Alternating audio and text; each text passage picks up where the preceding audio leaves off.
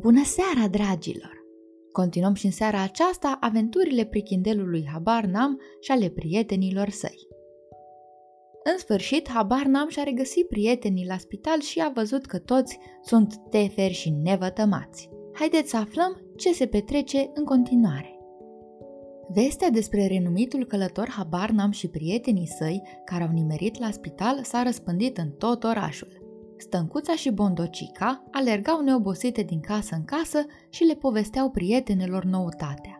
La rândul lor, acestea o povesteau altor prietene și tot așa, încât curând întreaga populație a orașului se îndreptă ca la comandă spre spital. Fiecare prichinduță dorea să ajute cu ceva pe prichindeii aflați în nevoie. Duceau cu ele tot soiul de bunătăți. Unele aveau plăcinte gustoase, altele dulceață, iar altele bomboane cu cremă de fructe sau compot. După o jumătate de oră, toată strada spitalului, dintr-un capăt în celălalt, era tixită. Bineînțeles, nu se putea ca un număr atât de mare de doritoare să fie lăsate înăuntru. Mierinana a ieșit în balcon și spuse că bolnavii nu au nevoie de nimic și de aceea să se întoarcă toți la casele lor și să nu facă gălăgie pe sub ferestre. Dar prichinduțele nu voiau să se împrăștie nu se știe prin ce minune se aflase că cel mai important dintre prichindei, pe nume Habarnam, trebuia să iasă din spital împreună cu prietenii săi Acoarelă și Guzlă. Mierinana a trebuit să anunțe din nou că Habarnam nu va ieși până când nu se va împrăștia toată lumea. Însă prichinduțele, în loc să pornească spre casele lor, se invitară la prietenele care locuiau pe strada spitalului. Când habar n-am acoarelă și guzlă însoțiți de fulg de nea și ochi albaștri ieșiră în stradă, se treziră priviți din toate ferestrele de câte 9-10 prichinduțe. Habar n-am era grozav de mândru de această atenție.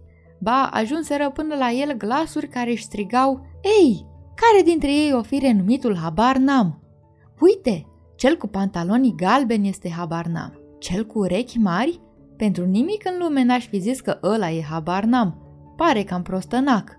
Ba da, ăla e, în mod sigur. Pare el cam prostănac, e adevărat, dar uh, ochii sunt foarte inteligenți. O prichinduță de la primul etaj al unei case de pe colț, văzându-l pe habar n-am început să dea din mâini și să strige cu un glas subțire ascuțit. Habar n-am, habar n-am! Ura! Și se apleca atât de mult pe fereastră că era gata-gata să cadă. Noroc că celelalte prichinduțe au izbutit să o apuce de picioare și să o tragă înapoi. Tu, ce rușine! Habar n-am ăsta o să-și închipuie despre el naiba știe ce, spuse o prichinduță cu o față severă, subtă și cu bărbia ascuțită. Ai dreptate, rândunico, îi răspunse altă prichinduță cu buza de sus răsfrântă de sub care sclipeau niște dinți albi. Nu e bine deloc să vadă prichindeii că li se dă atenție. Numai când se vor convinge că năzbâtile lor nu sunt luate în seamă, vor înceta singuri să mai facă năzbâtii. Da, tocmai asta spun și eu, pisicuțo, reluă rândunica. Prichindeii trebuie disprețuiți. Dacă se vor simți disprețuiți, vor înceta să ne mai jignească. Cele două prichinduțe, rândunica și pisicuța, atât au șușotit și au tot băzuit la urechile tuturor, că până la urmă le-au convins pe prichinduțe că prichindeii veniți în zbor cu balonul trebuie disprețuiți. Toate prichinduțele au căzut de acord să nu-i mai ia în seamă pe prichindei și atunci când îi vor întâlni pe stradă, încă de departe să se întoarcă acasă sau să treacă pe partea cealaltă. Dar din această înțelegere n-a ieșit mare lucru. Prin nu se știe ce minune, aflară cu toatele că acoarelă e pictor, iar guzlă un minunat cântăreț din piculină. Bineînțeles, toată lumea dori să asculte cât mai repede piculina, deoarece în orașul verde nu se știa decât despre harpă. Piculina nu auzise nimeni niciodată. Majoritatea nici nu știa că există un astfel de instrument. Curând, prichinduțele aflară că Acoarelă și Cuzlă vor locui în piața merilor, în casa prichinduței Năsturica și a prietenelor ei. La primul etaj al acestei case, chiar sub acoperiș, se afla o cameră spațioasă, cu un geam luminos mare cât un perete întreg. Camera i-a plăcut mult lui Acoarelă pentru că primea multă lumină, așa că el și Guzlă hotărâră să se stabilească aici. Fereastra dădea direct în piața merilor. Și iată că seara, piața merilor, care niciodată nu fusese prea circulată, se umplea de prichinduțe care se plimbau. Două câte două, ținându-se de mână, ele se tot învârteau prin piață și trăgeau cu coada ochiului spre fereastra luminată de la etaj.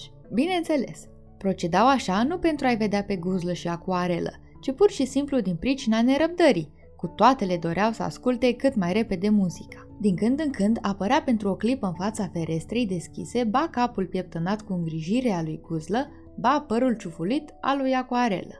Apoi, trecerea de o clipă a celor două capete încetă și prichinduțele îl văzură pe Acuarelă stând cu coatele pe pervazul ferestrei și privind visător în depărtare. După Acuarelă, apărut la fereastră și Guzlă.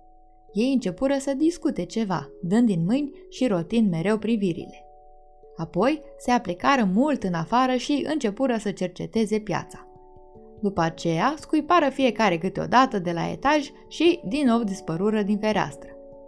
Părea că nu se va mai petrece nimic interesant, însă prichinduțele n-aveau de gând să se împrăștie. Și chiar în acea clipă începu să se reverse prin fereastră glasul delicat al piculinei, în tocmai susurului unui izvor. Sunetele ba se rostogoleau ritmic, asemenea unor valuri ce se leagă în cadență, ba păreau că saltă și se dau de-a dura prin aer, fugărindu-se unul pe celălalt, lovindu-se între ele. Urmărindu-le, prichinduțele simțeau ca o bucurie în suflet. Melodia părea să agite mânuțele și piciorușele tuturor, astfel că fără să-și dea seama se născu la toate dorința de dans. Ferestrele caselor s-au deschis fără zgomot. Mișcarea din piață încetă.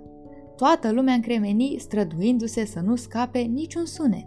În sfârșit, Piculina tăcu, însă imediat, din fereastra casei de peste drum, răzbătură sunetele harpei. Harpa încerca să repete aceeași melodie nouă, necunoscută până atunci. Nesigure, degetele cuiva atingeau strunele. Melodia, care începuse destul de însuflețită, slăbi treptat și în cele din urmă se stinse, însă îndată Piculina îi veni în ajutor, continuând-o. Harpa prinse viață, începu să răsune cu mai multă convingere. Ei îi se alătură o alta din casa vecină și apoi a treia. Muzica deveni mai puternică și mai veselă. Habar n-am care venea grăbit cu vopselele și pensula pentru acoarelă, a avut parte de o priveliște neobișnuită. Întreaga piață era tixită de prichinduțe care ascultau acest minunat concert. Rămase și el multă vreme ascultând, ba, chiar început să țopă într-un picioruș, dar văzând că nimeni nu da atenție dansului său, flutură alehamite din mână și dispăru pe ușa casei. Cred că și mie mi-ar plăcea să ascult concertul prichindeilor din orașul verde.